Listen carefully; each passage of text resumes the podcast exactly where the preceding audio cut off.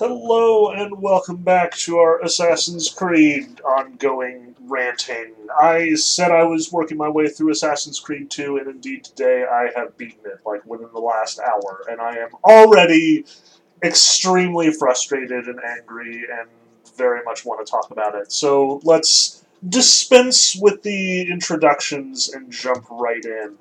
Um, so, Assassin's Creed the First was released in 2007, and again, it was very early in the life cycle of the PS3 and Xbox 360. It was very much a proof of concept game, very much sort of dedicated to bailing Ubisoft out of some fairly significant trouble. I recently learned that they were actually in the midst of fighting a hostile takeover by EA at that point. So, you know, there was a very good chance that they would have been stripped for parts just like every other company that EA was buying in the 2000s. Um, but, fortunately or unfortunately, that is not how things went down. In 2007, they released Assassin's Creed as their sort of prospective Prince of Persia sequel, and really, uh, as we talked about last time, it kind of had some mixed reception. Generally, people liked it. It received positive reviews. People were psyched about a lot of the things that it had on offer, but there was a lot of criticism. The levels were repetitive, the missions were repetitive, there was a lot of just futzing around without doing the fun stuff of assassination missions and, you know, the whole running around trying to escape from trouble thing. Um, but a lot of the game, like I stressed, kind of got overlooked and missed. The coolest parts of being an assassin, the way they were structuring it, the whole setting up your mission and scouting out your location, which, again, the game was pretty obviously trying to steer you towards, was very much getting missed by 99% of players and instead all they had were a lot of gripes about you know the gameplay is too repetitive it's too boring there's too much you know frustrating crap like beggar women asking you for money that you literally can't give them. So ubisoft is sitting here thinking okay what do we do now now, in 2008, they released their big new Prince of Persia game, the one that had been in the works for a while. And again, Prince of Persia is their flagship franchise at this point in time. It's the big AAA game that they have been sort of relying upon for the last decade, it seems. Um, they released three big Prince of Persia games Sands of Time, Warrior Within, and The Two Thrones, and they were kind of progressively not as good as the one before, so they know that this is this is the big moment. This is time to recreate the series. They're very much rebooting it from the ground up. We're literally calling this game Prince of Persia full stop. And in 2008 it came out and nobody liked it. Like in hindsight it's fine like a lot of people were really mean to the 2008 Prince of Persia, and first and foremost because they thought it was too easy. There was no death mechanic in the 2008 Prince of Persia. See, in 2000, whatever it was, when the Sands of Time came out, everybody loved the Sands of Time because it had this really cool time mechanic where when you had when you encountered some instant death trap, when you fell off a wall and into a pit of spikes or got like cut in half by a saw blade or something, you backed up in time. You could reverse time to a point where you felt safe and you know be able to proceed from there. But that power was limited so the game did still have a sense of danger still did have real risk and real stakes and was in fact difficult to play. But all the same was kind of fun for this time reversing mechanic. Like it made the instant death traps frustration actually kind of amusing. Um, 2008 prince of persia they decided to get rid of the time mechanic which I'm not entirely sure why they chose to do this. Presumably, this is part of the reboot. Presumably, they were thinking that they could reintroduce it at some later date. Whatever the case may be, what they did instead was introduce a character who basically just pulled you out of whatever death situation you found yourself in. You fell off a wall and were going to die. Well, it's okay. You just go back to the beginning of the little area that you were in, and it's no big deal. Um, but because of the layout of the game, it became incredibly predictable, and you had to go over the same areas multiple times, and then they really botched the ending when everything that you were working up to you just systematically destroyed in favor of this, again, lady who was saving your life the entire time again, it's not a bad game, and I think gamers at the time were especially harsh on it because, again, it's 2008. There's a lot of other stuff going on at this point. Um, gamers are increasingly inclined to separate between the Nintendo kiddie games for the Wii and the hardcore games for men on the PS3 and Xbox 360. Honestly, I suspect that if Prince of Persia was released on the Wii, nobody would have had a problem with it but it wasn't. It was presented as a new entry in a hardcore franchise for hardcore gamers, and that's not what they got. Um, so everyone was mad about it. And all of a sudden, Ubisoft is looking at their situation and saying, oh crap. Our flagship franchise, we tried to reboot it, and everyone hates the new format the franchise that we have sort of like been working on, Assassin's Creed, with this new game that came out last year, actually got better reviews, but it has a lot of problems. Now, I suspect, like, obviously there's no evidence to back this up, or at least there's no evidence that I've been able to track down. I suspect that the team that was working on Assassin's Creed suddenly got some pretty new instructions at this point in time. Um, as much as the Assassin's Creed franchise had sort of built itself a skeleton, a proof of concept of what it was going to be, I imagine that Ubisoft executives suddenly showed up and said, "We cannot fail on this game. Um, you need to make this awesome." Now, I also imagine that a lot of the changes between the Assassin's Creed the first and Assassin's Creed 2 were already in the works by the time that Prince of Persia failed and everything got suddenly very exciting for Ubisoft executives. If memory serves, the original release date of the Assassin's Creed 2 game was supposed to be fairly early in 2008, but it got pushed back to November. I'm not, again, 100% on this. At any rate, what we ended up with, the, the sort of game that we had here, did in fact do the job. Um, Assassin's Creed 2 very much switched the power dynamic in the Ubisoft universe, and Assassin's Creed became the flagship franchise. Like, very much eclipsed the Prince of Persia series as a whole, to the point that, like, 2009's Prince of Persia game was just like or rather 2010's Prince of Persia game was almost completely ignored and sort of disregarded, and instead everyone was excited for the new Assassin's Creed uh, release. So this is where this series goes from being this kind of experimental offshoot of the Prince of Persia franchise to a franchise in its own right. The franchise that we know as you know, the game that has been around for like 15 years and releases a new title virtually every year. That's what keeps the Ubisoft machine going through the late 2000s and the 2010s. That's what catapults them from this struggling game design company in Europe that is very much being eyeballed by EA for takeover and turned into very much one of the primary game publishers in the 2010s. Um, so let's talk about what this game actually is, what it ships, what it's supposed to be. Let's talk pitch. Um, the idea here is okay, we're doing Assassin's Creed again. We're going to do another big open world. We're going to have more assassination missions, but we have been listening. We paid attention to all of your criticism, so we are going to absolutely increase the variety of the game play that we're going to run into.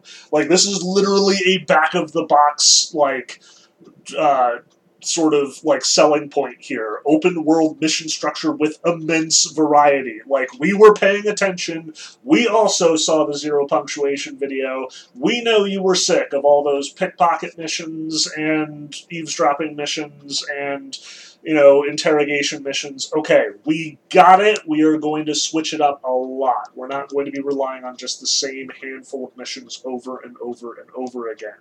Um, we're also going to improve the pacing dramatically. Like, we're going to have this immense epic story, the story of Ezio Auditore. And did we mention it's going to take place in Renaissance Italy? Now, this was kind of awesome to me. Like when I, when I first heard that we were going from Crusades to Renaissance Italy, I was like, okay, I am still really excited for let's do you know the French Revolution at some point. Let's do you know Meiji Japan at some point. Let's do Warring States China at some point. Let's do Russian Revolution or any number of other historical periods that I would have loved to see them do. But hey, Renaissance Italy, you have my attention. I am sold on the proof of concept here. Um, let's do that same game we did before, but during the Renaissance. Yes, yes, more of that, please. Now, on some level, I have to wonder if this was motivated by a couple of things. First off, obviously, doing the Renaissance is a fairly logical place to go.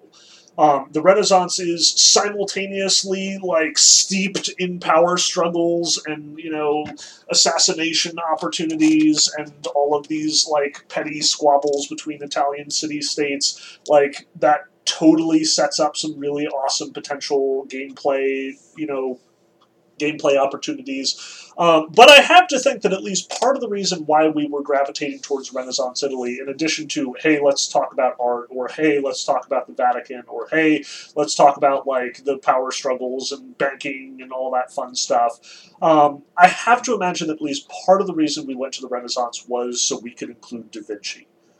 Um, like, I know that's kind of a weird thing to say because there are a ton of Renaissance artists that could theoretically have been included in the game, and you'll notice they are all not there.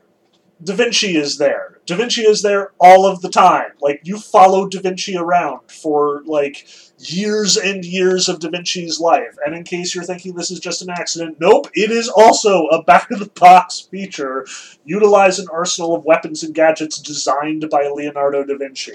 Like, he literally makes it to the back of the box. So, this is clearly a big deal for Ubisoft.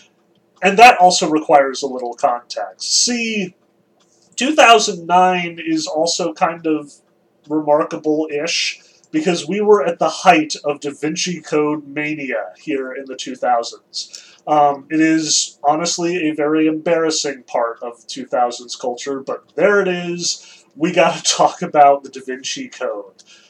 God damn it. Um, so the Da Vinci Code was a Dan Brown novel that was released in I want to say the early 2000s, and it quickly became the number one bestseller period of like all time. Like I don't think we even need to like correct for inflation or anything like that. Like as far as books that have sold numbers of copies in the world, I'm pretty sure the Da Vinci Code is still like number one after possibly some major religious texts, and there are some major religious texts that the Da Vinci Code beats out. Like, we cannot stress the sheer volume of Da Vinci Code copies that were in circulation by 2009. This book was freaking everywhere. Um, in 2006, they made the movie, like the Tom Hanks movie. Like, let's put this in perspective. They got Tom Hanks to play the main character, be like the biggest actor in the entirety of Hollywood in the 2000s. He's the guy they tapped to to make this movie a thing. Like they got Hans Zimmer to do the score. Like they are not kidding around. This is huge. Um, the cultural phenomenal weight of the Da Vinci Code cannot be underestimated at this point. So when we are suddenly saying, hey, we're going to do Assassin's Creed, but we're going to do it in Renaissance Italy, and we're going to include Leonardo da Vinci, this is not just like, okay, fine, so you gave Brunelleschi a pass, but okay, we're going to do Da Vinci. No, this is because Da Vinci is somebody that people are literally obsessed with at this point in time. Like, the History Channel has been releasing Da Vinci Code nonsense for years at this point. Like, the Da Vinci Code is basically the primary reference point that people have to understanding the Renaissance at this particular moment in history. So, I should have been suspicious of this at this point. But again, it's 2009, hindsight is 2020 as much as the Da Vinci Code is almost certainly one of the components that is being mixed in to make this game a success, at least, you know, some executive at some point almost certainly said, you know, you got to make this more Da Vinci Code. Um, I didn't pick up on it until literally like the last five to ten years. Um, again, when you're right in the middle of the phenomenon, it's kind of hard to see outside of it. Um, so that's the pitch here. We're going to do Assassin's Creed. We're going to polish up the mechanics. We're going to increase the variety of missions. We're going to make it more dynamic and fun.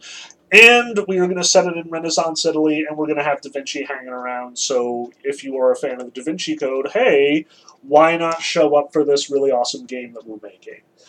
Now, on paper, this works honestly, in practice, this works like more than it does on paper. People loved this game when it came out. Like when, in fact, Assassin's Creed Two was announced and the critical reviews started pouring in, we're talking, you know, the usual like Grand Theft Auto level praise. We're talking 95s out of hundreds. We're talking like four out or five out of five stars. We're talking everybody getting totally hyped about this game.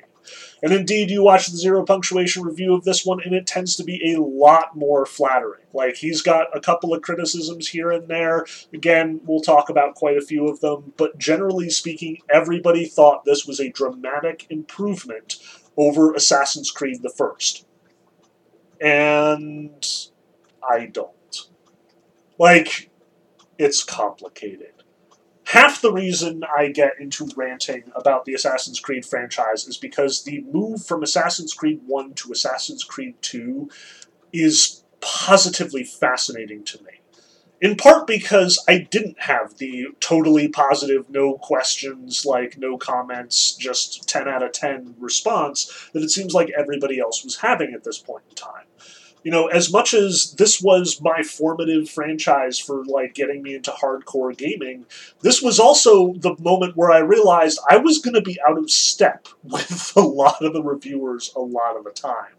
Um, and my relationship to Assassin's Creed 2 is complicated. Like, there's a lot to like about this game. A lot of the things that they move to improve are, in fact, no question, improvements but it comes with some interesting drawbacks, some decisions that were very much sort of approved of and overlooked at the time, and ended up kind of being more complicated than just that positive reception would have suggested. So let's start with the gameplay because again, we did that last time, and this I, I suspect will be a pretty good format for sort of approaching these games in the future. But also because it is the place where the improvements are the are the most obvious. Um, as far as the gameplay is concerned, just all by itself, the step from Assassin's Creed 1 to Assassin's Creed 2 is almost certainly an improvement like and a fairly dramatic improvement at that. This is what people were raving about. This is what all the, the reviews were were absolutely praising to the stars, and generally I tend to agree. Again, first and foremost, we got to talk about that variety. So in Assassin's Creed 1, again, the thing that people were most critical about most of the time was the lack of variety. The same missions over and over again. Repetition was the thing that really damaged that game's reputation and sort of reception. We do not have that problem in Assassin's Creed 2. Um, we have included a wide variety of different missions now, and in fact, this the level of variety on display here is going to be the gold standard for basically every sandbox game to come for the next five to ten years. Like as much as Grand Theft Auto 4 is going to come out and you know blow everybody's mind. In fact, I think it is already out at this point.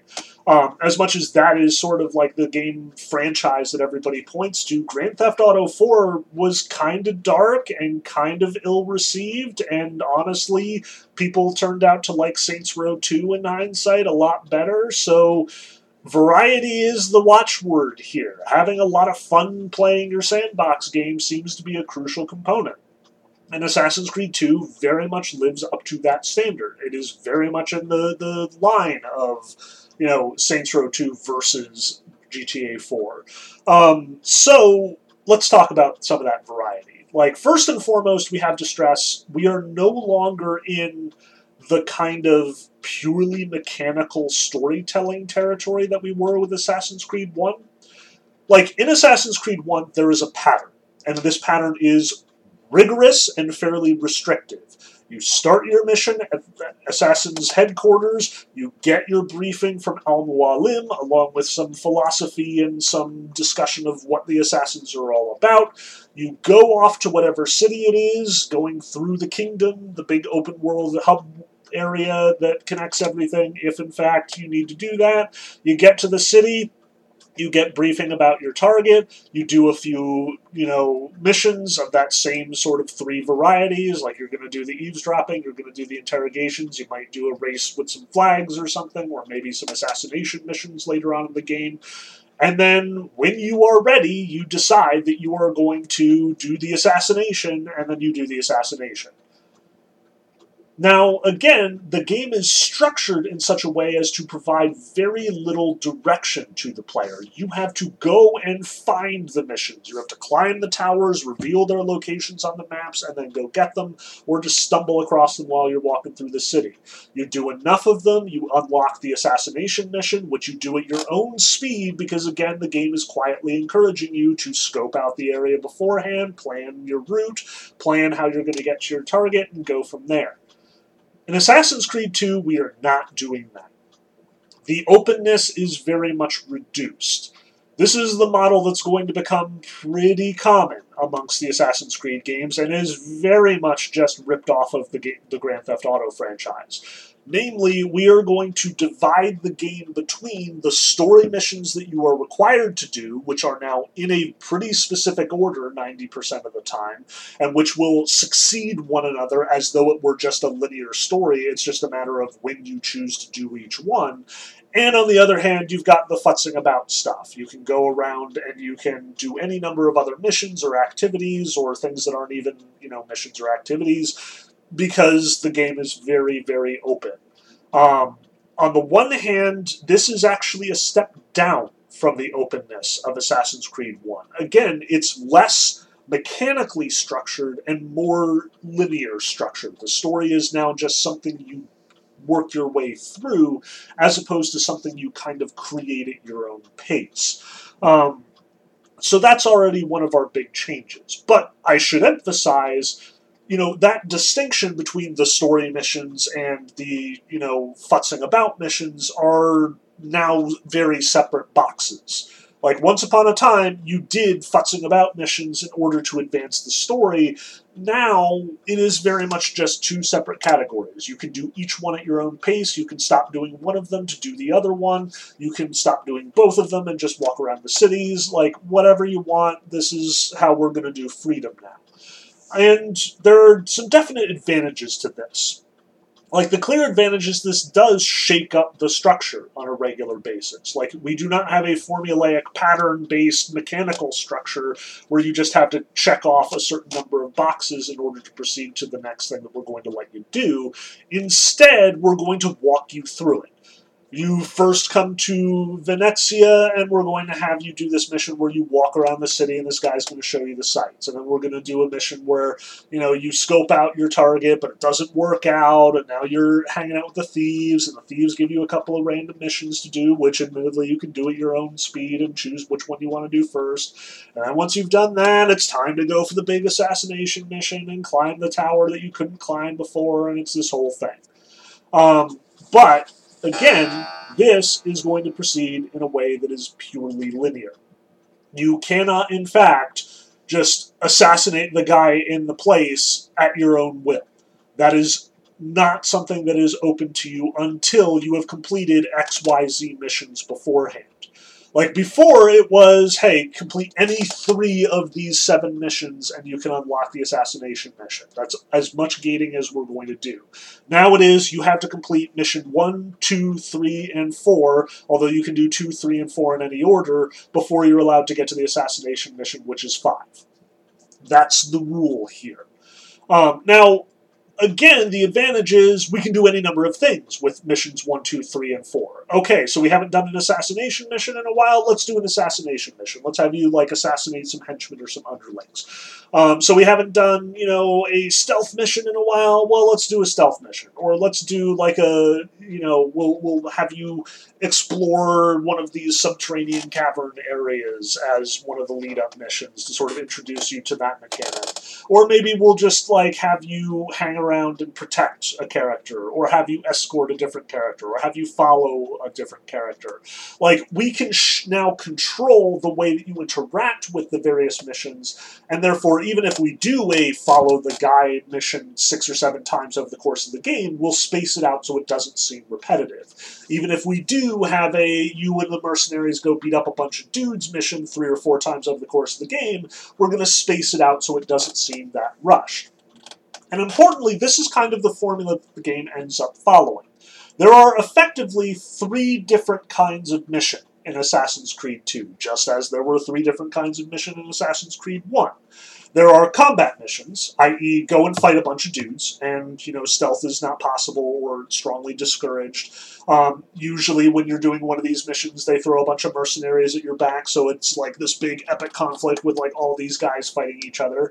Um, then you've got your sort of stealth kind of missions, using the environment to your advantage kind of missions. Um, usually you're hanging around in brothels and with prostitutes for these sorts of missions, and you can hire prostitutes to sort of like blend in with you when you walk through the streets and everybody's looking at the, the prostitutes instead of you. Um, and you can use that to get close to your targets or to infiltrate areas you're not supposed to go into. Um, and the game very much sort of steers you to doing that. Likewise, you can also encounter sort of let's call them traversal missions, missions that very much emphasize getting from point A to point B in creative and interesting ways. Again, the one of the major things that the Assassin's Creed franchise has brought to the world of gaming is we're going to let you climb all these buildings and traverse the territory in any number of creative ways. So there are numerous missions that sort of encourage you to do that. Okay, climb up this building, follow the rooftops to get a good look at your target, or follow this person, whichever way you want, through the streets of Venice or Florence, um, using whatever traversal mechanisms you have. Um, so these are the three kinds of missions that we tend to emphasize the most.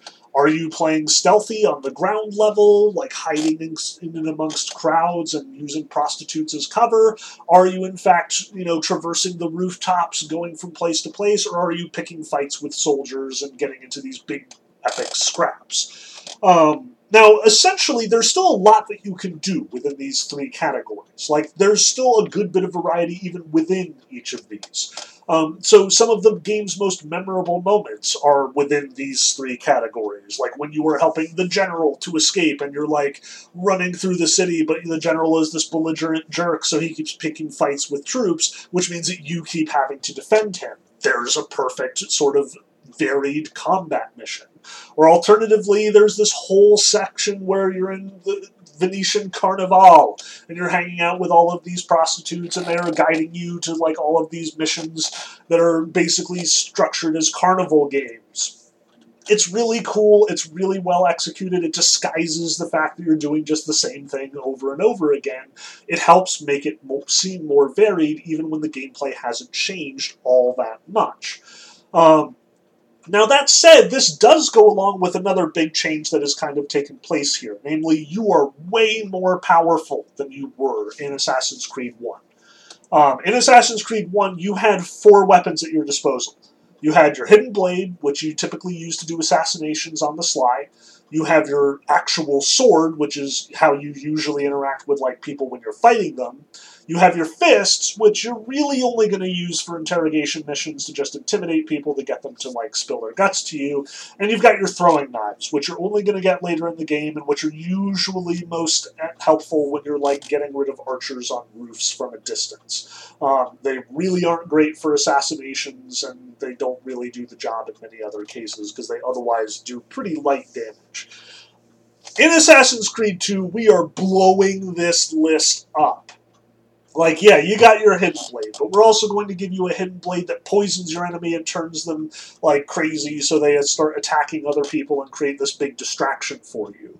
Um, we're going to give you the ability to, like, not just use your sword, but you're also going to get this, like, short blade, which is faster and can get you out of situations more easily.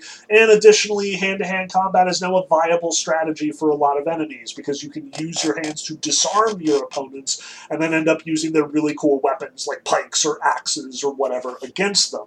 Um, and in fact, the brutes, it's like the best strategy you have is to just sit there with your hands empty, waiting for them to swing at you with a halberd, and then you just grab it and then kill them with it.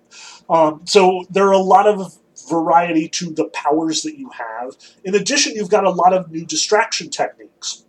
You've got a pistol in addition to your throwing knives, which really is just a very lethal ranged weapon you know, the, the throwing knives are still doing fairly minimal damage. Like, you now need two of them to take down archers in most cases. But the pistol can do it in one shot. It's just also very loud, so it gets everybody to attract to you.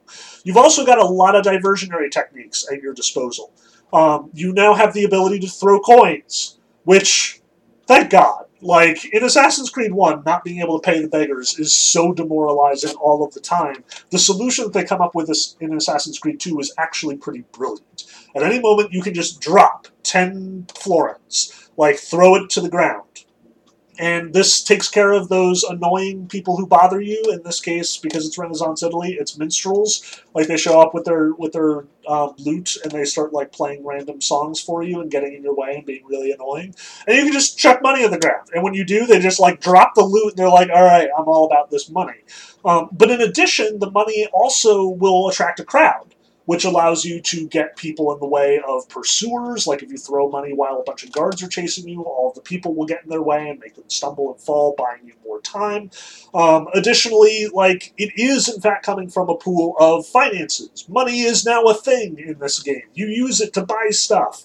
Um, not just like throwing knives and other weapons, but you can use it to heal. We'll come back to that. Um, you use it to make improvements to your base. Like there is, in fact, an economy at stake, although it is very broken and it is very easy for you to get all of the things and just have so much money you don't know what to do with it.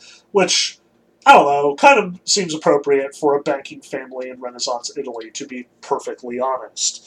Um, you've also got smoke bombs. You can just drop a smoke bomb, everybody around you gets stunned, and you can just pick them off. Like, this is so broken, and I love it, and it's wonderful, and is very useful in a variety of situations. What this basically comes down to is you will have a much, much bigger arsenal for dealing with your various challenges. You can hire prostitutes or thieves or mercenaries to get in the way of guards and then sneak past them in order to get whatever, you know, swag is is being protected by them or to reveal like your assassination targets for that matter.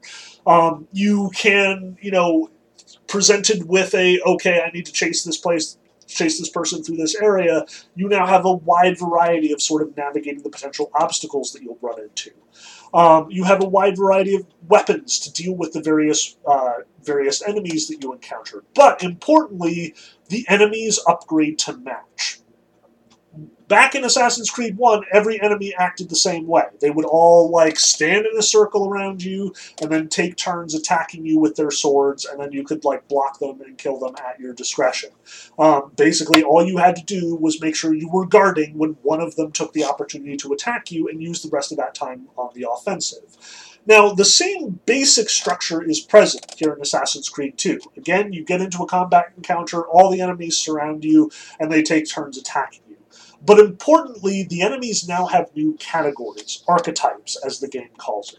You've got these big, heavy duty armored dudes who carry big, scary weapons like axes or pikes, and you can't defend against them. You can't just block them. You have to either sidestep out of their way when they attack you, or alternatively, like I said, use your disarm ability to take their weapon and stab them with it. You've got your seekers, who will specifically check all of the hiding places that you could be in if in fact they've lost sight of you. So if you were in fact hanging out in a haystack, they might, you know, poke it with a stick and see if anything comes out, and you'll be forced to get out and, you know, run away from them again or fight them, as the case may be. Um, you've also got a whole bunch of regular, like, troops who just fight with you the regular, normal way, but you've also got agile people who can not just you know, evade most of your attacks and sort of like deal with your counterattacks, but who are also as fast as you are and can chase you over obstacles and therefore make it more and more difficult to run away. Um, now, this is a really interesting balance because, on the one hand, Assassin's Creed 1 was pretty easy because even though it didn't give you a whole lot of power, it made the enemies very predictable and very easy to deal with. Now we have a wide variety of powers at your disposal, but the enemies do as well. And as a consequence, the game feels harder than it did back in Assassin's Creed 1. Getting into a combat encounter is not just a like time consuming given that you're just going to win. It's just a matter of time and making sure that you don't like fall asleep at the wheel at some point. You can't just block and counterattack your way to victory in every single encounter. You have to vary your strategies according to the enemies that you encounter and their sort of attack patterns and the way that they are engaging with you. Um, But up against that, you have a wider variety of dealing with them. Likewise, even when you're doing assassination missions, you have a wider variety of tools at your disposal. Like, it is a subtle but powerful tool that the game now gives you the opportunity to, like, jump on people from above or to like hang off of a ledge and then stab someone and drag them off the ledge, or the fact that you now have two hidden blades and can kill two people at once. Um, this is huge because not only does it make assassinations feel more visceral and powerful and, and sort of awesome to, to successfully execute, but there's also a cost. Anytime you use one of these flashy assassinations, you become more notorious people recognize your assassination style. And as a consequence when they find some guy who you you know jumped on from above to assassinate him you become a little bit more known in the community. And you don't want to become notorious because at that point guards are immediately going to be onto you anytime you walk past them and the chances of getting by them without being noticed is pretty negligible um, now, to get rid of that notoriety, you have to pull down posters or assassinate informants or bribe heralds in order to get them off your back, which is another interesting mechanic. Like, back in the old Assassin's Creed 1, once an assassination mission had been completed and everybody in the city was looking for you, it was this tense run from place to place. Now, instead, it's a little slower you can sort of deliberately take steps to reduce your notoriety until finally it goes away and you are incognito again. Nobody is looking for you again.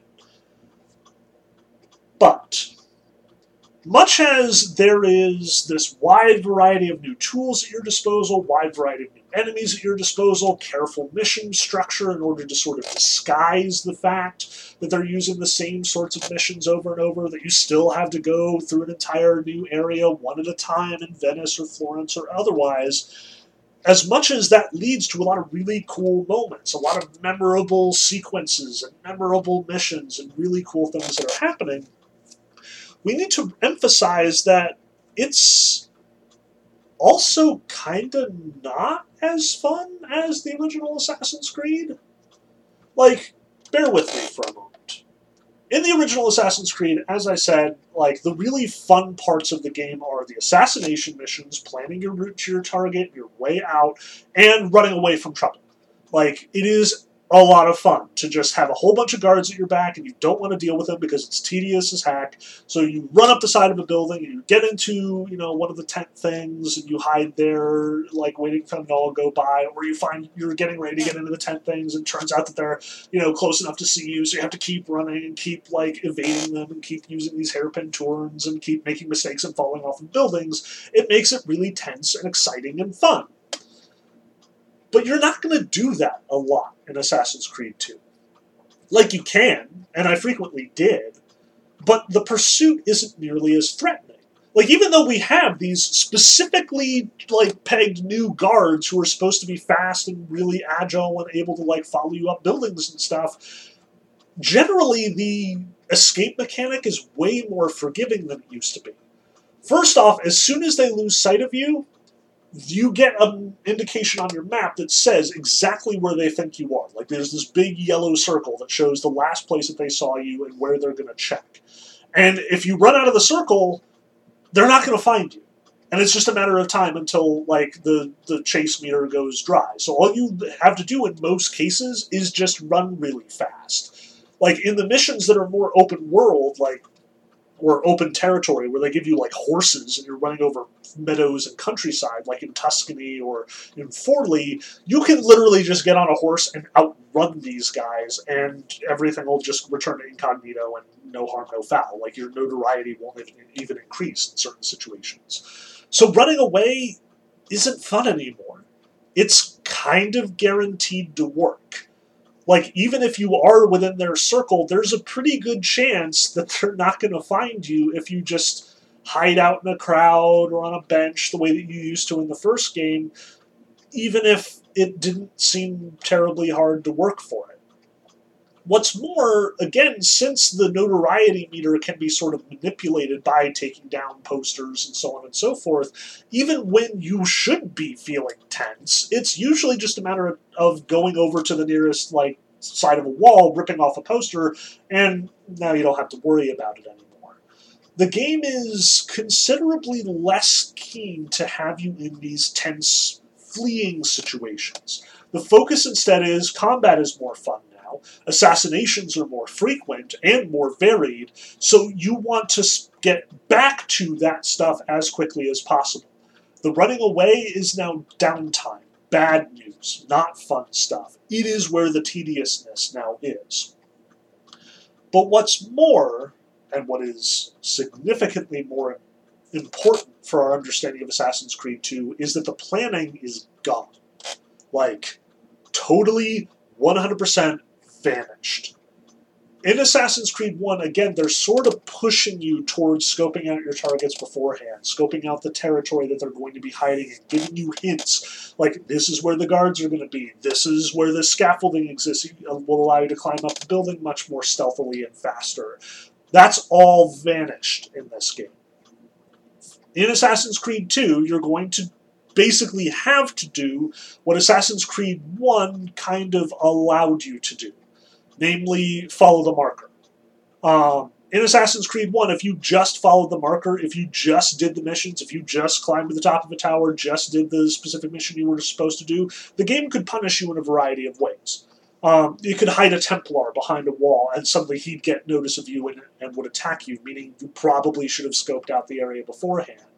Um, but in Assassin's Creed 2, there are no Templars, and guards will always see you with the same frequency and same regularity. There are no traps, there are no tricks, there are no deceptions. There is just go to the place we've shown you on the map, do the thing we're going to have you do, and then we'll proceed to the next mission. That works in Assassin's Creed 2 because, again, they've spent a lot of time carefully structuring the missions, carefully organizing them so you're always doing something new, something fun, something you haven't done in a while. The variety makes that totally plausible, but the player is doing less of the work. And as a consequence, it's less engaging.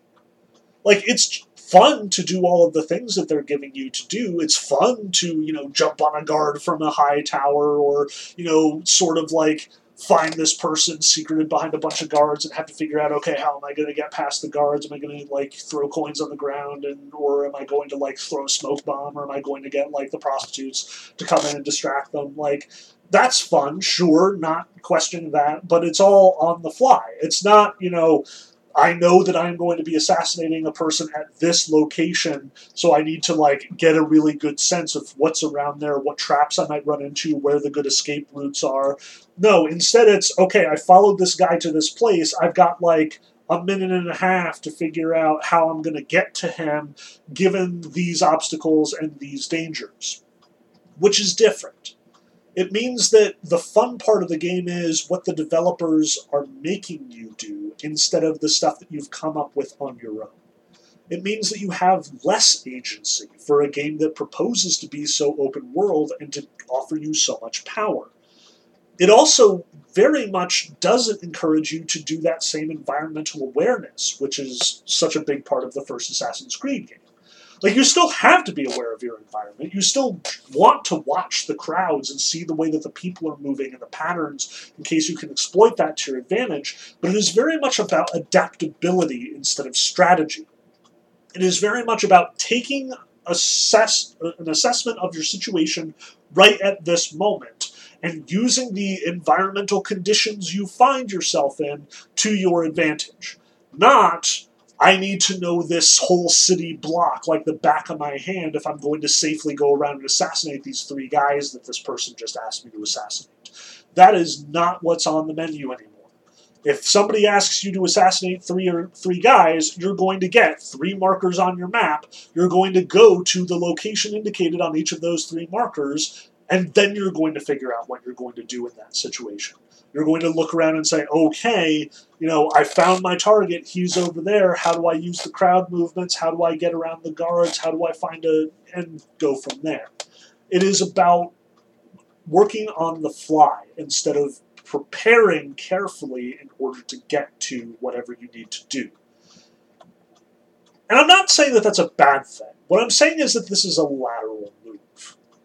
On the one hand, again, variety is good. We like variety. We like the structure of the missions. We like the way that they're presented to us. We like the scripting. We like a lot of what this game has to offer, and it does it well.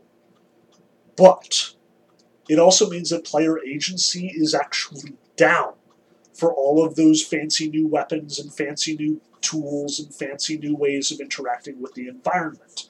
It means that you are now constantly on your feet instead of taking time time that you choose to take for yourself to understand the world and interact with it in predictable and important like ways to improve your knowledge and your awareness. Again, it's not bad and it's working. Remember in Assassin's Creed 1, most players didn't take that route. They were just following the marker anyway and getting frustrated when they ran into any of the traps the developer is using to discourage you from doing that. Now those traps are gone. Now it's just go to the place, do the thing, using whatever tools you have at your disposal. And that's fine. But it doesn't necessarily improve the game. It means that it's easier to play. It means that it is kind of dumber in some ways. Not necessarily a bad thing. There are lots of dumb games out there that are tons of fun, but it means that we've moved away from that original design document. That original, okay, we're going to have you carefully strategize and plan your routes to your targets. Now, it might be worth mentioning that Ubisoft actually just picked up a franchise where you do a lot of strategizing and where stealth is really the order of the day. Namely, they bought out Tom Clancy and now they're doing Splinter Cell. And I should stress, Splinter Cell is one of the biggest franchises in the late 2000s, early 2010s. This is a big get for Ubisoft, and it is going to be the place where they sort of devote all of their energy um, like Assassin's Creed is going to move away from the pure stealth game, the pure strategy planning game, because if you want that, you've got your Splinter Cell to do it for you instead. And that's fine. Like, I was never a huge fan of the Splinter Cell games, mostly because of the aesthetic. Like, I mean, Tom Clancy's fine, but again, all the you know '90s and 2000s conspiracy theory nonsense just really isn't my bag. Give me you know historical, famous historical places and times any day. Um, so again, for me, this was a bit of a bummer. Generally, though, again, it's more of a lateral move than a real dramatic improvement or a real dramatic demerit. I suspect we've moved in a different direction and that direction makes more people happy and sells more copies of the game and responds to all those criticisms we see we received the first time around in a way that actually is way easier than actually addressing the problem. See, between Assassin's Creed 1 and Assassin's Creed 2, there is a sort of fork in the road. And I kind of envisioned the team sort of facing this question do we want to double down on the planning mechanics to really shine them up and make them work? Or do we want to take the mechanics we already have, polish them up to a mirror shine, give a wide variety of tools and powers at the player's disposal, and just let them go nuts? Let them play the game they want to play it, or let them play the game the way that we want them to play it. And at the end of the game day, again, it's 2008. Ubisoft is in the toilet. We've got to, you know, make this game work they went popular, and that's that's fine. Assassin's Creed 2 is a fun game to play, but it's not a game you feel terribly smart playing. Is kind of what it comes down to, and that's a bit of a bummer. But this is exacerbated by the fact of what the story becomes in this game. Now, again, the story is an improvement question mark, but a, again a kind of lateral one. The story is front and center here in Assassin's Creed 2 in a way that it kind of wasn't in Assassin's Creed 1. Like in Assassin's Creed 1, your assassination targets weren't really like related to you. There was no personal reason that you were killing these people. It was just Al Mualim said to do it, and then you have these elaborate philosophical conversations. So the whole game kind of plays out as this long, protracted philosophical debate with the people you're killing, which is fascinating. I think. Like, I spent a lot of time last time talking about how much I kind of really appreciated this, as much as a lot of people thought it was boring and stupid. Um, here in Assassin's Creed 2, that is very much not what we are doing. No, we have a very traditional boilerplate story. Like, honestly, it resembles David Copperfield surprisingly well. You literally start with at your introduction to Ezio Auditore at the moment of his birth, when he is named by his father, and I don't even know how this possibly even makes sense. Like, from the perspective of the whole structure of the animus, and it's like, are you reliving the baby's memories, or are you li- reliving like your dad's memory? It's really hard to, to figure out what the deal is there. Um, suffice it to say, we're gonna tell a more traditional story here in Assassin's Creed 2. Not, you know, disgraced assassin has to come back from shame by interacting with elaborate philosophical problems, but instead it's Ezio Auditore is part of the Auditore family. His parents are killed, spoiler alert, in the like first 45 minutes of the game, um, and now you are avenging. You get wrapped up into the whole assassin lifestyle and killing off Templars, not because of these major, you know, long-standing generational factional disputes, although they will play out by the time that the game ends, but because you've got a personal grudge against them and you are doing your father's job. You are avenging him. Um, you like murder the guy who was who particularly betrayed you earlier on in the game and you have this like violent like oh you killed my father angry murder scene. But really it's Borgia. It's the Spaniard who is the architect behind the scenes and you're working your way up to him moment by moment like uh, mission by mission. And this again works. It's fine. It's a good story, like on that whole revenge circuit. Like it very much follows in the footsteps of many a revenge story. It's basically just John Wick again, like or rather John Wick was after this, so you know, John Wick is sort of the current like apotheosis of the basic revenge story, just blown up to crazy proportions. We're doing the same thing here, and it's fine. It works. Now the framing device, though, that's another story. Like I talked a little bit last time about this sort of tension between the framing device and the actual gameplay. Here, that tension is even more complicated. Um, in the original game, the whole the whole sort of conceit here was that you were not actually Altair, you know, going around doing missions for Al Mualim. You were Desmond, reliving your memories, reliving the ancestral memories of Altair, your great, great, great, great, great, great, great times a million grandfather, who, you know, was in fact assassinating people during the Crusades. And really, you're here to relive those memories so the Templars, represented by Vidic, are can like see what is going on and locate the piece of Eden that you found you have this, you know, historical sort of quasi story, again, motivated by mechanics more than it is by plot, which is sort of overlapped on all sides by this conspiracy story where you know you're actually being held captive and you know that you're un- gradually unraveling that there's this huge epic generation spanning story of templars versus assassins. The framing device here is pretty awkwardly implemented. Again, you are in fact Desmond, and you are in fact getting into the Animus, and you are in fact living the memories of Ezio Auditore, your ancestor who lived during the Italian Renaissance, is this whole thing. But the framing device is only used very sparingly here again, probably a criticism that Ubisoft picked up from the response to the original game was they didn't like the Desmond sections because the Desmond sections are boring. And I was fine with the Desmond sections. Again, as I stressed the last time, I was fine with the conspiracy theory nonsense. It didn't improve the game for me, it didn't detract the game for me. It was a perfectly serviceable plot device to get the game going in Assassin's Creed 2, they kind of figured this out and they kind of didn't figure this out. And it's weird how they get it, and probably we'll come back to some of the things we've said earlier. Um, the framing device is quickly abandoned. Like in Assassin's Creed the first, you revisit Desmond after literally every major mission. Um, like you have to go to your room and go to sleep, and it's this whole thing, and it's like four or five times over the course of the game. You're going to be coming back to Desmond and interacting with Lucy and Vidic and like advancing that story in addition to everything else that is going on. Gradually uncovering more of the truth of the Assassins versus Templars fight in our own time.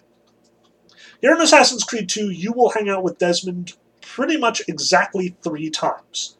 You will do it at the beginning of the game, where you have this exciting, tense escape from Abstergo, where Lucy is like beating the crap out of security guards, and Desmond realizes how useless he is, and it's this whole thing.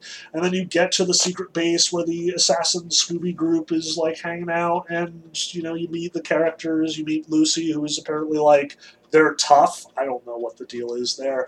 You meet, you know, the girl who's going to be like monitoring your anima sessions, and you meet Shaun. We'll come back to Shaun. You immediately go into the Animus, and you're there for like half the game. Like the entire life of Ezio in Firenze and Tuscany, like all the way up to meeting his uncle and going back and doing missions in Florence and killing off all the Pazzi. All of this happens, and you never, ever, ever go back to the Animus. Like I'm not even sure you can. Um, and then it breaks, and you have this like weird intermission thing where you find out that like by hanging out in the Animus, you've gotten all these powers and abilities, and now like Lucy asks you to like climb a bunch of boxes and you know get these switches in weird places, and it's like, hey, look, at the, his his experiences with Ezio are rubbing off on Desmond, hooray! And then you're back in the Animus, and you do all the Venice stuff, and you do all of the other assassination missions, and then surprise, Abstergo is attacking, and you have to like come out and do this big finale, literally while the credits roll, where you're beating up Abstergo goons, and like Vidic narrowly gets away at the last minute, and the the assassins have to run because you know the Templars are too powerful for them. And now the game's over. So you literally go back to Desmond three times. That's it. The framing scenes are very dramatically reduced. And yet, the framing intrudes way more frequently. Like, it's this thing in Assassin's Creed 1 where, like, the whole purpose of why they have Desmond going into the Animus is so they can reveal the location of the Piece of Eden. And, like, there's this big climactic scene where, like, the apple is dropped by Al Mualim, who you've just killed, and it reveals all the locations of all the other artifacts. And, oh, crap! They're all over the world! Oh my gosh, this is so much bigger! And, like, mind blown. In Assassin's Creed 2, we're going to interrupt frequently. And in fact, we're never going to get very far away from the fact that the device is, in fact, framing the world. But we're not doing it mechanically, which is just even weirder. Like in Assassin's Creed 1, there were numerous mechanical reminders that you were in the Animus. Like the fact that you don't, in fact, have a health bar, you have a synchronization meter. And when you do things that uh, Altair would have done, your synchronization increases. So if you take a hit, well, that's not something that would have happened to Altair. It's not like he was seriously wounded in this particular stupid fight with guards. Therefore, your synchronization goes down. But if you successfully kill that same guy without taking a hit, your synchronization goes up. If you find yourself anonymous, people don't know where you are, then your synchronization is maxed out. In Assassin's Creed 2, that particular mechanic is gone. It's just a health bar, kids, and only ever a health bar. Which kind of is a weird choice. Now, it sort of makes sense. It's more logical from a game playing standpoint. It fits in line with more other games of this nature. The fact that there are specific guys who you pay to heal you, or you have health potions and you can consume them at your discretion. Like, that's way more intuitive for gamers who are experienced with Grand Theft Auto, or Saints Row, or any number of other games. But it doesn't follow the framing device the way that the Assassin's Creed 1 did. By contrast, Assassin's Creed 2 is also filled with little reminders that there are a bunch of people watching over you while you do this. Namely, every time you find some big new historical landmark, which is reproduced faithfully in all its glory, you come across San Marco, you come across the Vatican, you come across like all sorts of major landmarks, L'Arsenale in, in Venice, you know, all these sorts of things, and you get a little notification at the side of the screen. Press select and you can learn more about this. And on the one hand, I am totally there for this. I love the fact that we are committing more to the historical accuracy, that we are spending this opportunity to actually educate the player. Okay, this is this building. This is why it's significant. This is why it looks the way it does. This is when it was built. This is what it's used for. This is how it would have been used during the Renaissance. Like when you in fact make it to, you know, St. Peter's Basilica, there's a little note that comes up, and it's like, P.S. Sistine Chapel ceiling hasn't been painted yet because Michelangelo isn't going to start on that for another four years.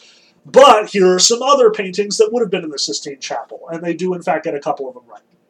They reproduce them like six times. I'm not sure what the deal is there, but they do in fact get a couple of actual Sistine Chapel paintings and put them on the walls. That's a thing. Additionally, there's other sort of like tidbits to sort of enforce this historical accuracy accuracy thing. We've got actual like painting shops where you can buy actual paintings that would have been produced at this point in time and decorate your awesome house, your base with them, which improves the base's like income and it's this whole mechanical thing as well. That's awesome. I love the fact that we are actually dealing with real historical figures, that the people we're assassinating actually have backgrounds and lives, were people that actually existed at one point in time. Like, you will read a couple of letters that various characters in history have written to each other. Like at one point, you deliver a letter from Michelangelo to his patron. You actually encounter, you know, the journals of your mother, Ms. Auditore, who suddenly went quiet for long periods of time. Isn't that convenient? Now we can have this whole dramatic video game take place during that time. Like, there is, in fact, a great deal of work making this game more historically accurate and, by extension, educational. But all of these little tooltips and reminders and the videos you get about the various assassination targets and how terrible they actually were in history and why it's totally okay to kill them, all of them are voiced and sort of incorporate the voice of Shaun. And I hate Shaun's fucking guts. See, in your little Assassin's Scooby Squad, where you know you've got your three people who are taking care of you while you're hanging out in the Animus, and they're all supposedly doing important things, keeping the Templars off your back. You've got Shaun is your sort of logistics slash historian guy. On the one hand, he's the one who's apparently listening to the radio waves and making sure that your base isn't discovered and reaching out to his contacts and trying to like stall as much as possible. But on the other hand, he's also the histor- history guy. So anytime that it's like, hey, you've encountered this really important historical monument, and you press that little select button to get, give you more information about it, Shaun is the one giving you the information. And the game, its writing, goes to some pretty impressive lengths to remind you that it is Shaun. Namely, anytime that you've got the opportunity, Shaun is going to drop in some witty, snarky, bullshit 20 something commentary about, oh, political corruption in the 16th century, or oh, the church was so short sighted in the 15th century, or oh, isn't it hilarious that, like, prostitutes were, you know, doing this thing instead of.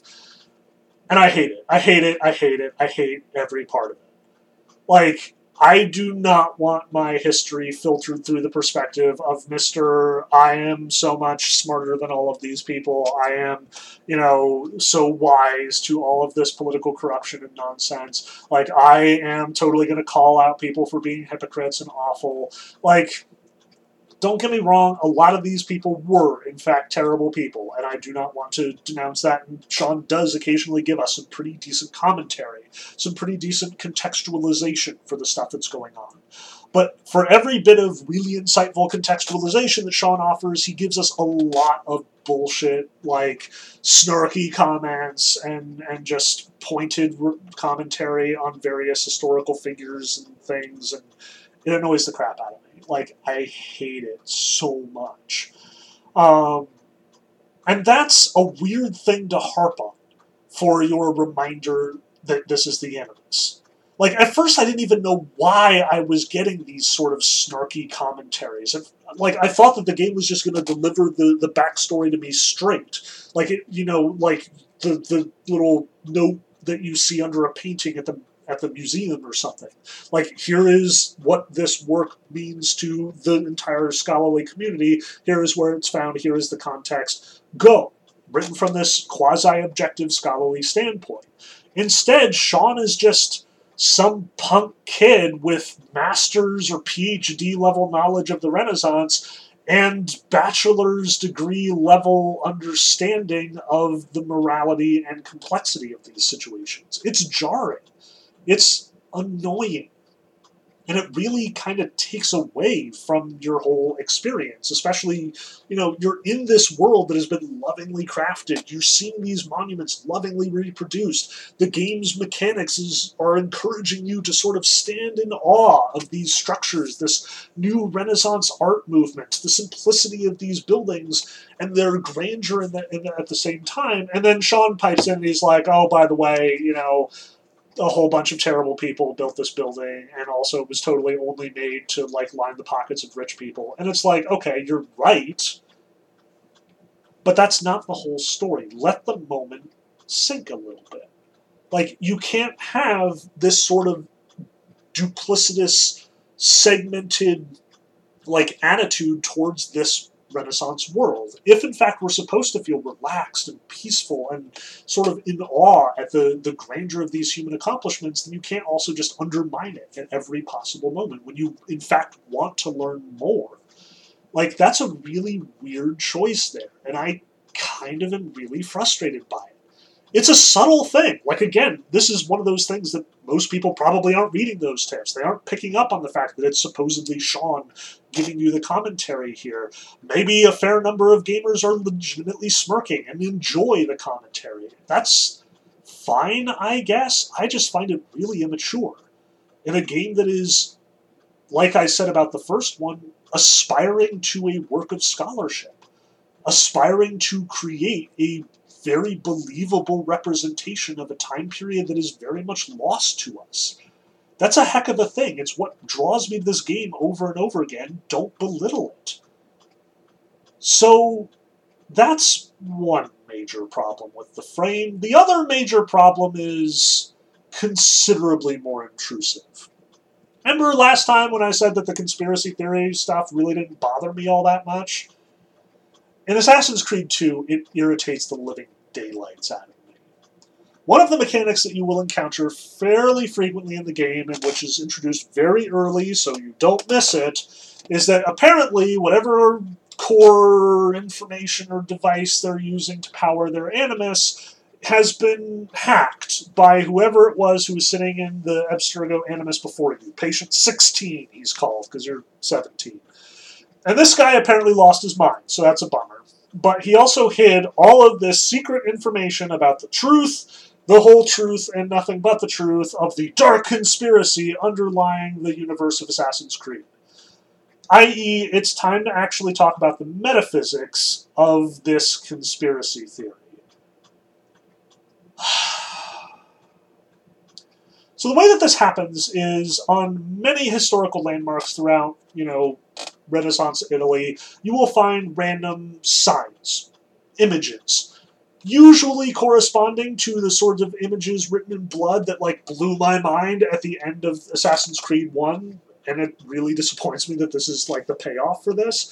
So, hey, you saw those really impressive lung looking things? Hey, there's the really impressive lung looking things on the side of this monastery. Or, hey, did you see that like object that looked very much like that one crop circle that's really famous? Well, here it is on the side of this one ra- random church or something.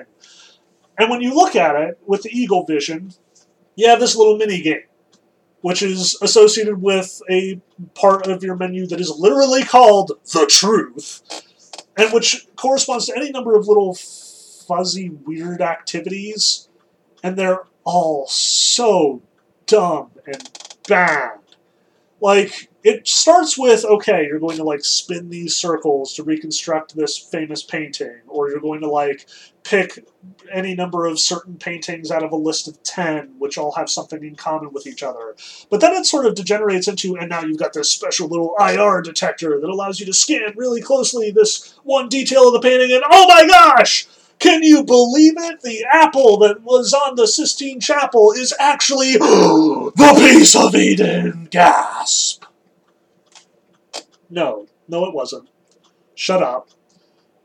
And are you really suggesting that Michelangelo was like burying these secrets in the artwork, which can only be revealed through this, I don't even know, kind of weird technology that you've invented that's in the Animus, and therefore clearly does. Ugh, just I can't, I can't, and it gets worse, not better. Like the conspiracy apparently sweeps through all time and history. And it's like FDR had the Apple of Eden next to him when he was like making big plans, or oh my gosh, Kennedy's assassination was actually a Templar plot, or the feud between Einstein and Tesla was actually Einstein was a Templar and he was shutting down Tesla, who was you know corresponding to the assassins to like whole of freedom and stuff.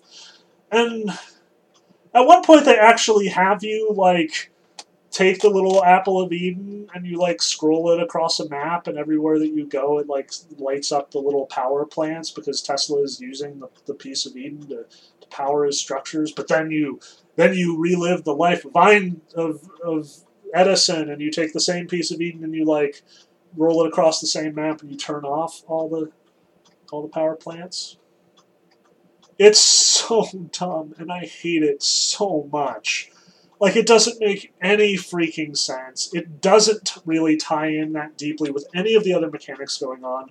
It's an interruption of the story of Ezio as well as the story of Desmond, even though, like, Rebecca will be whispering in your ear, wow, that's really cool, and oh my gosh, that's so important. And then finally, finally, you get all the pieces, you break all the codes, you find all the random stupid crap and all the paintings that are apparently accurately representing the exemplar assassin. I don't even know.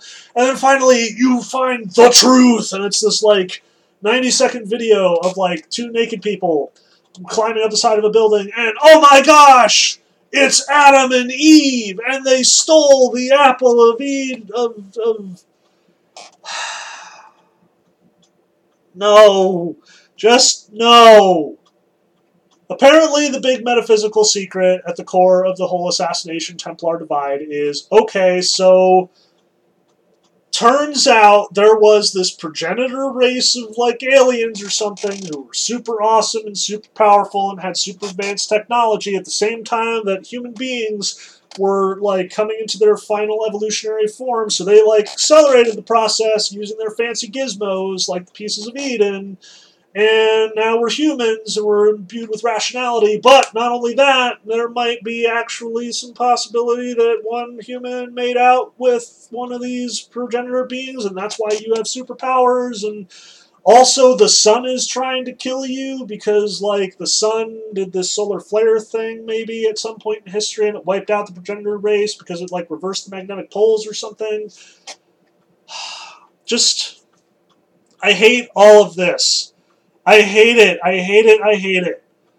Like, I can't help but think, again, here in 2022, with the advantages of hindsight, that this is all Da Vinci Code nonsense. I probably didn't say this about the Da Vinci Code, but it is stupid and dumb, and I hate it as well. Like, I feel like we don't need to say that here in 2022. We've all figured out that, like, our collective obsession with the Da Vinci Code was basically, like, mass stupid hysteria in the wake of 2001's you know terrorist tragedy in america trying to like understand itself. And you know the da vinci code just made us feel more powerful even though it is just an author insert. I got to hang out with awesome people for a little while like bullshit.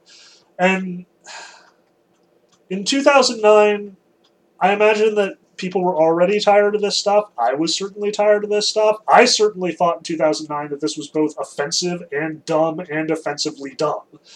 Um, in 2022, it's just painful. It's cringeworthy. It is the worst parts of the late 2000s all brought strikingly back to mind. And I hate it so much. So, this leaves us with a kind of troubled sort of situation as far as the story is concerned. On the one hand, it is well written. The story of Ezio is compelling. Um, I love the initial introductory chapters where you are introduced to, to Ezio's family, and you have this like climactic thing where you climb up the tower and raise your brother, and it's really cool. And the music swells, and like Jesper Kyde's soundtrack, I have no complaints about. Just throwing that out there like the music in Assassin's Creed is actually spot on here in Assassin's Creed 2. I love the Venice theme. I love just walking across the rooftops of Jesper, Jesper like Venice soundtrack. no notes, awesome. Keep up the good work. If anything, it just gets better later. We'll get there. Um, but at the same time, the story is at best compelling, at worst serviceable. And then they wrap in all these layers of conspiracy theory nonsense, which don't even fit all that much with the Animus stuff, and it's just the worst of Da Vinci Code speculative bullshit. And I hate it so much, and it just dumbs down this experience even more. Like, my primary gripe with the gameplay was that it was made for dumb people. My primary gripe with this whole thing is that it is only enjoyable by dumb people. Like, I enjoy a dumb game pretty regularly. Like, I can absolutely get behind the okay, we're just going to shoot things until everything is dead sort of gameplay. Like, you can totally do that right, and you can totally, you know, make a game that I really enjoy playing that's just stupid as paste. But Assassin's Creed, the first, was a game that was aspiring to a certain level of smart design, and Assassin's Creed 2 gave up on it. And that's a bummer, but it's okay because they gave us something good in return. Assassin's Creed the first had this really interesting sort of striking non-story thing with a totally, you know, benign conspiracy theory, which apparently our solution to that was we're going to take down the logic of the frame and ramp up the conspiracy nonsense. And that just irritates the crap out of me. Like, that was just all bad move as far as I'm concerned. Now, it ends even more spectacularly badly. Like, we finally navigate Ezio into his final confrontation with Rodrigo Borgia, Alexander VI, and he assassinates the Pope, except he's not actually assassinated because he has the staff, the other piece of Eden, and oh my gosh, major boss battle ensues, which kind of actually fizzles out, and like, after your big climactic fight with him, you just, you have a punch fight, and then you punch him, and then he goes down, and you're like, all right, now is my moment. And Borgia's like, oh, so kill me already. And he's like, no, I've learned. I'm like, really? Come on. Like, that arc has not taken place in this game. Like, yes, maybe revenge doesn't mean anything to you anymore. Maybe you've killed enough people at this time, but, like, where was the remorse the last three guys that we murdered to death? Like, no sign of this has existed any part of the game, and Borgia really sucks and is the Pope, and what you're basically doing is saying, okay, you can continue being the Pope now. Like, what the what the heck is even happening? But then, just to make it even worse, you walk into the secret chamber, and it turns out you were the prophet the whole time. Yeah, the prophet. Did you did you know that you were the prophet? Did you know that there was a prophet? Yeah, we introduced that uh, whole idea like half an hour ago, so I hope you were paying attention. But yeah, you're the prophet. So you go in and boom, it's like the holographic representation of Minerva, the progenitor race, and she like is like, "Hey, thanks for visiting. P.S. I'm not talking to you. I'm talking to someone else." And she looks directly at the camera. Like the camera has very much disjointed itself from Ezio's perspective, and she looks directly at it, and it's so unnerving. Like this is a big move, and it's a bold move, and used correctly, it would be incredibly powerful. Because when a supposedly divine figure who is at the core of this whole metaphysical conspiracy, like looks through Ezio and looks at the camera, the implication is, okay, we're not talking to Ezio, we're talking to you, the player. Yes, you too are involved in this elaborate conspiracy of. Oh wait, no, it's just Desmond. Nope, nope, nope. You, you're the player. Nope.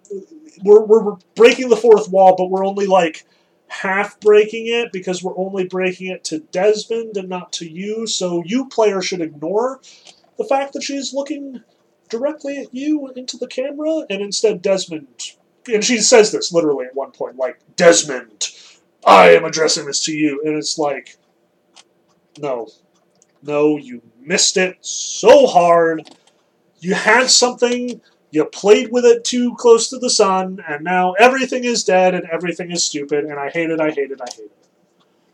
Assassin's Creed 1's ending isn't great, but it was still kind of mind blowing. It definitely solidified that here is our proof of concept. are we on board for this? And I'm like, heck yes, sign me up. I want more games all across history with more, you know, philosophizing and so on and so forth. And I'll tolerate your stupid conspiracy nonsense to get there. Here in Assassin's Creed 2, we threw the baby out and we kept the bathwater. We decided, okay, conspiracies are in, so we're going to ramp up that conspiracy nonsense like crazy and totally misuse the tools of video games to do it. It's so much a bummer. Now, there's a sort of second question about the story that's kind of buried in this one. If my major complaint is with all of the conspiracy, unbelievable nonsense, the Chariots of the Gods meets Da Vinci Code bullshit that is just absolutely all over this game, you might very much be tempted to say, then we should lean on the historical accuracy instead. And to some degree, yeah, I'm totally on board with that. I like a lot of what Assassin's Creed 2 does to sort of make it more historically accurate, to make it align more closely with the historical sources, with the materials that they're using, with the letters and the paintings and the actual buildings. Like, that was something that was only sparingly used in Assassin's Creed 1. Like, there are a couple of recognizable landmarks in Assassin's Creed 1, like the Dome of the Rock, and that's that's it. Like no no more than that. Like you get to hang out in Solomon's Temple, and that's that's the end of it. But here in Assassin's Creed 2, there is a great deal more of historical fidelity, and in general, I'm on board with it. The danger, though, is that if you stay too historically accurate, you run into some fairly weird storytelling problems. Namely, Ezio has to jump around in time quite a bit in order to time his assassinations with the time that like actual historical people died, which is awkward but you know, usually pretty forgivable. What's less forgivable is I have to leave the Pope alive because history would be radically changed if I killed him in 1399 or 1499 rather. Um, it's awkward that you can only include certain historical figures based on the time that you've chosen. And this is not a huge problem. It's something that I think the Assassin's Creed franchise navigates pretty well. But honestly, playing around in the Crusades, where there was way less historical evidence to sort of try and align with, where they felt comfortable inventing characters for you to assassinate that would have been plausible in the situation, but not necessarily representative of a, any specific person, meant that there was actually a pretty great deal of latitude if you combine that latitude with the new sort of gameplay elements, you could have a really fun game totally unlimited by the historical situation. And a lot of people would be able to give you a pass. This is a problem that Assassin's Creed is going to wrestle with quite a bit over the coming install- installments, so it's something that I definitely want to mention here now that it's first sort of being brought up. Now that we've gone from we're making a Prince of Persia game, actually we're making a game that's set in the Crusades. Let's include like a couple of people shouting about Saladin and Richard III, and maybe even give Richard III a cameo in order to make it feel real. Now everyone is real. Everyone's a cameo. All your assassination targets have great significance. But importantly, it's all really dumbed down. Which brings us to the important component that was so much a part of what I was excited about in the first game that kind of doesn't exist in the second. Anyway, we got to talk about the philosophy. Like I said in my last lecture, the proof of concept of Assassin's Creed is hey, new historical periods every time, opportunity to do all these cool assassinations and planning and stuff, which admittedly was jettisoned, but we're also going to use this as an opportunity to talk about the difference between freedom and order. The Templars representing order and the Assassins representing freedom. The Assassins have as their creed, everything is permitted, and yeah, we do in fact get a line drop here in Assassin's Creed 2, but it comes like three quarters of the way, well, honestly, nine tenths of the way through the game, and really isn't terribly relevant. See, in Assassin's Creed 2, all that philosophy is just gone. Error 404, file not found. We're not going to talk about freedom versus order. We're not going to give the Templars big speeches at the time of death like we did in Assassin's Creed 1, because again, people complained about them, so we got to get rid of them. Now you kill people and it's like they get maybe one line, and then you do this like ceremonial requiescat in pace thing, which makes you seem super cool, and then you run away. And that's it. That's that's it. Like half the time you don't even have to run away. That just like ends the mission, and now we're on to the next mission, and you know no consequences for your actions. So that's fine. The philosophy's gone, just gone, and it is replaced with all this conspiratorial nonsense and all this you know superficial like Da Vinci Code bullshit and this weird nonsensical chariots of the gods metaphysics. Like I hate all of the things that we got instead. But I am going to try and give this game the philosophical treatment anyway, because games say things. Like, I realize that Ubisoft practically has our games are not political written on their foreheads at this point in time, like, especially after the last few Far Cry games, but all games are political and all games are philosophical. It's a thing. Anytime you say anything, it's going to have a certain, like, bias or, you know, like leaning in one direction philosophically or politically. And Assassin's Creed 2 is trying very hard to stay away from that freedom versus order dichotomy that was so crucial to Assassin's Creed 1. Like, it's still kinda there. Like, a couple of characters do pay lip service to it from time to time, but it is not this major ongoing debate. You never get to actually sit down with a Templar and talk to them the way that you did with the Templars in Assassin's Creed 1. The closest you get is, like, you kill one guy after he's just poisoned the Doge, and, like, he's like, yeah, I did it for reasons, and you're like, Requiescat in Pace. And that's it. Like, that's the entire confrontation. Um, instead, it's very obvious that this game is about empowering the player, which is not terribly unusual among video games. Like, this is normal, honestly. Most video games, especially in the AAA sphere, are very dedicated to making the player feel powerful. And everything that I talked about about the gameplay in this game is reinforcing that idea. More weapons, more tools, more skills, more, you know, flamboyant assassinations. When Ezio kills people, he's got the really cool tagline. Like, Ezio is a cool dude, and you feel cool being Ezio. And importantly, the game goes out of its way, especially compared to Assassin's Creed 1, to emphasize that your actions are justified. Look at how terrible all of these Templars are. Look at all of the horrible things they're doing to people. They're all a bunch of rich jerks, and they killed your family, and you have to kill them because vengeance and stuff. Ezio is always, 100% of the time, presented as the righteous avenger against the Templars, who are 100% of the time presented as evil dictators and monsters and tyrants and basically power hungry, evil, terrible people. Like, when Shaun gives you the description of the various assassination targets, he makes sure to emphasize all the horrible things they've done, all of the, you know, individual stories of them being terrible people to other people, and very much downplays their accomplishments. Which is especially weird here in the Renaissance. Like, the game very much sets you up as you know, Ezio Auditore, wronged lost son of Giovanni Auditore, who was murdered by the Borgia plot and the Pazzi, the rival banking family. And then it turns out that, like, you save Lorenzo de' Medici, who is, you know, going to be your patron. He's going to give you all the assassination missions. And he is always, always presented as, again, totally in the right and totally a wronged dude avenging himself using Ezio as his, his weapon, so to speak.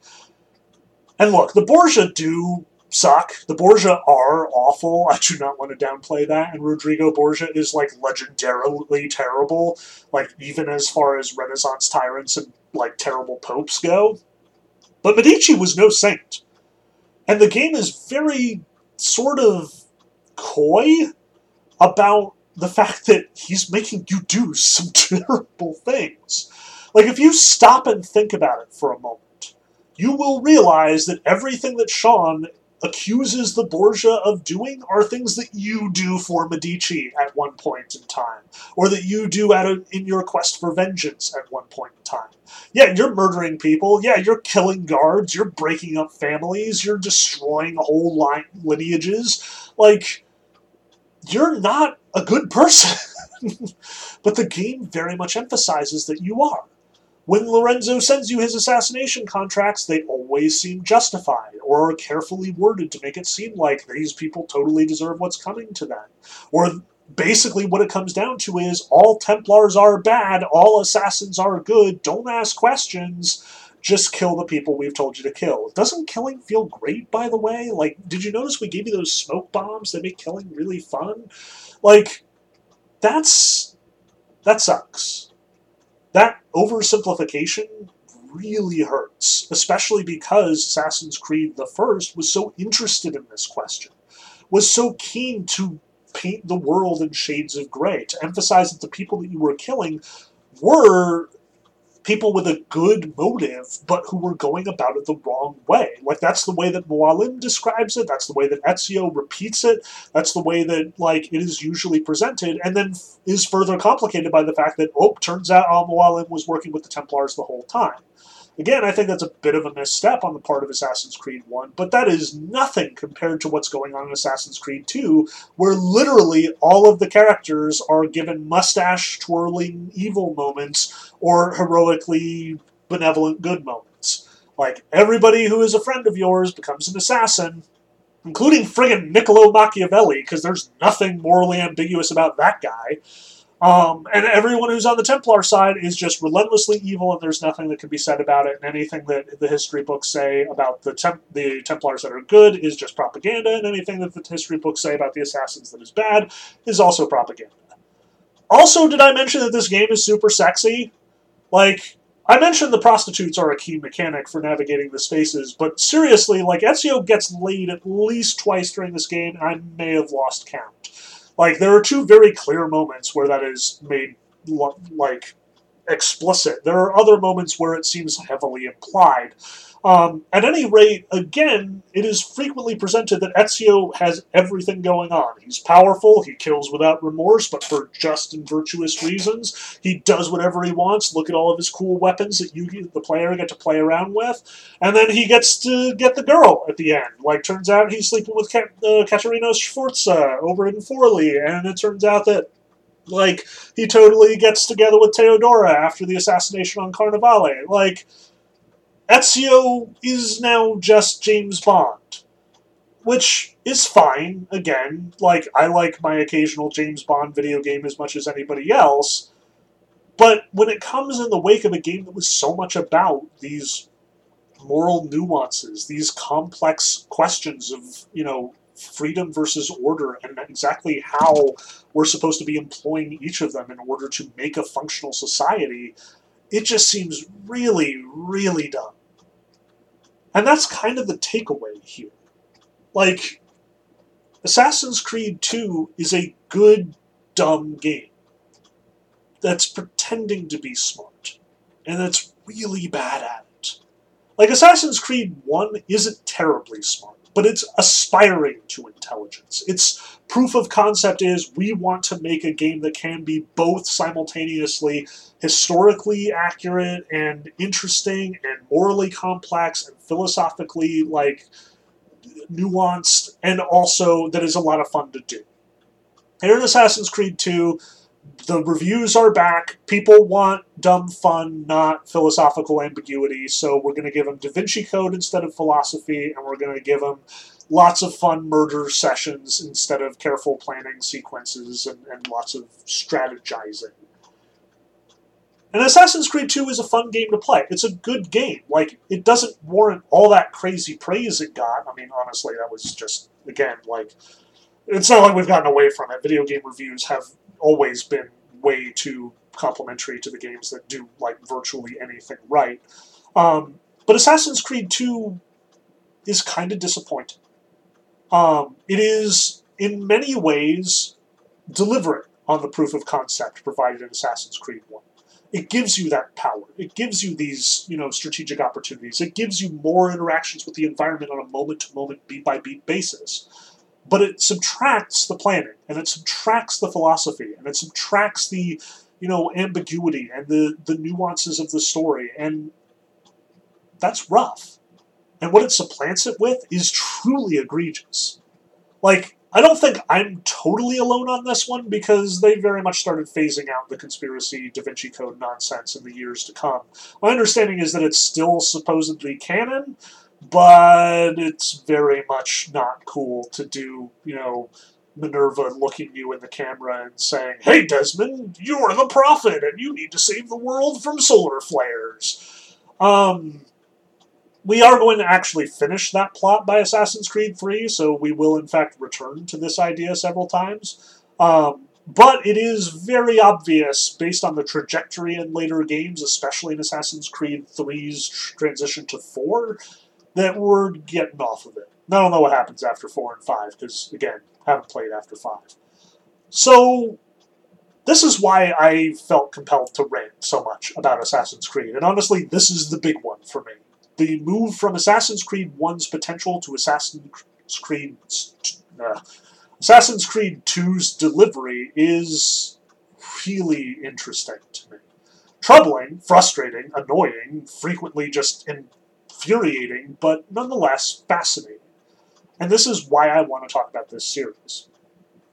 Now, because this is literally the day before my first day of class, and because I imagine things are going to get absolutely nuts for me in the next coming weeks, I imagine I'm not going to have a whole heck of a lot of time to play Assassin's Creed or to record lectures. So we're going to leave this in abeyance for the time being. Um, I hope that I will be able to get through Assassin's Creed Brotherhood and Revelations, the two sequels to Assassin's Creed 2, the remainder of the Ezio saga, if we may be permitted such grandiosity. Um, and then we'll talk about both of them together, because I don't think either one of them necessarily warrants a whole lecture all by itself. Um, so we'll talk about both of them in any prospectives third lecture that I decide to do, but again, probably isn't going to be for a while. At any rate, thank you for rant, allowing me to rant at you about two games that I have very complex feelings about and the way that these sequels sort of relate to one another.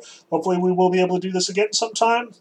I do, in, for, in fact, look forward to talking about them with you, um, but it may be a while. Sorry about that. Um, so, more stuff to come, more Bradbury to come. Hope you're looking forward to that, and I'll talk to you about Assassin's Creed some other day.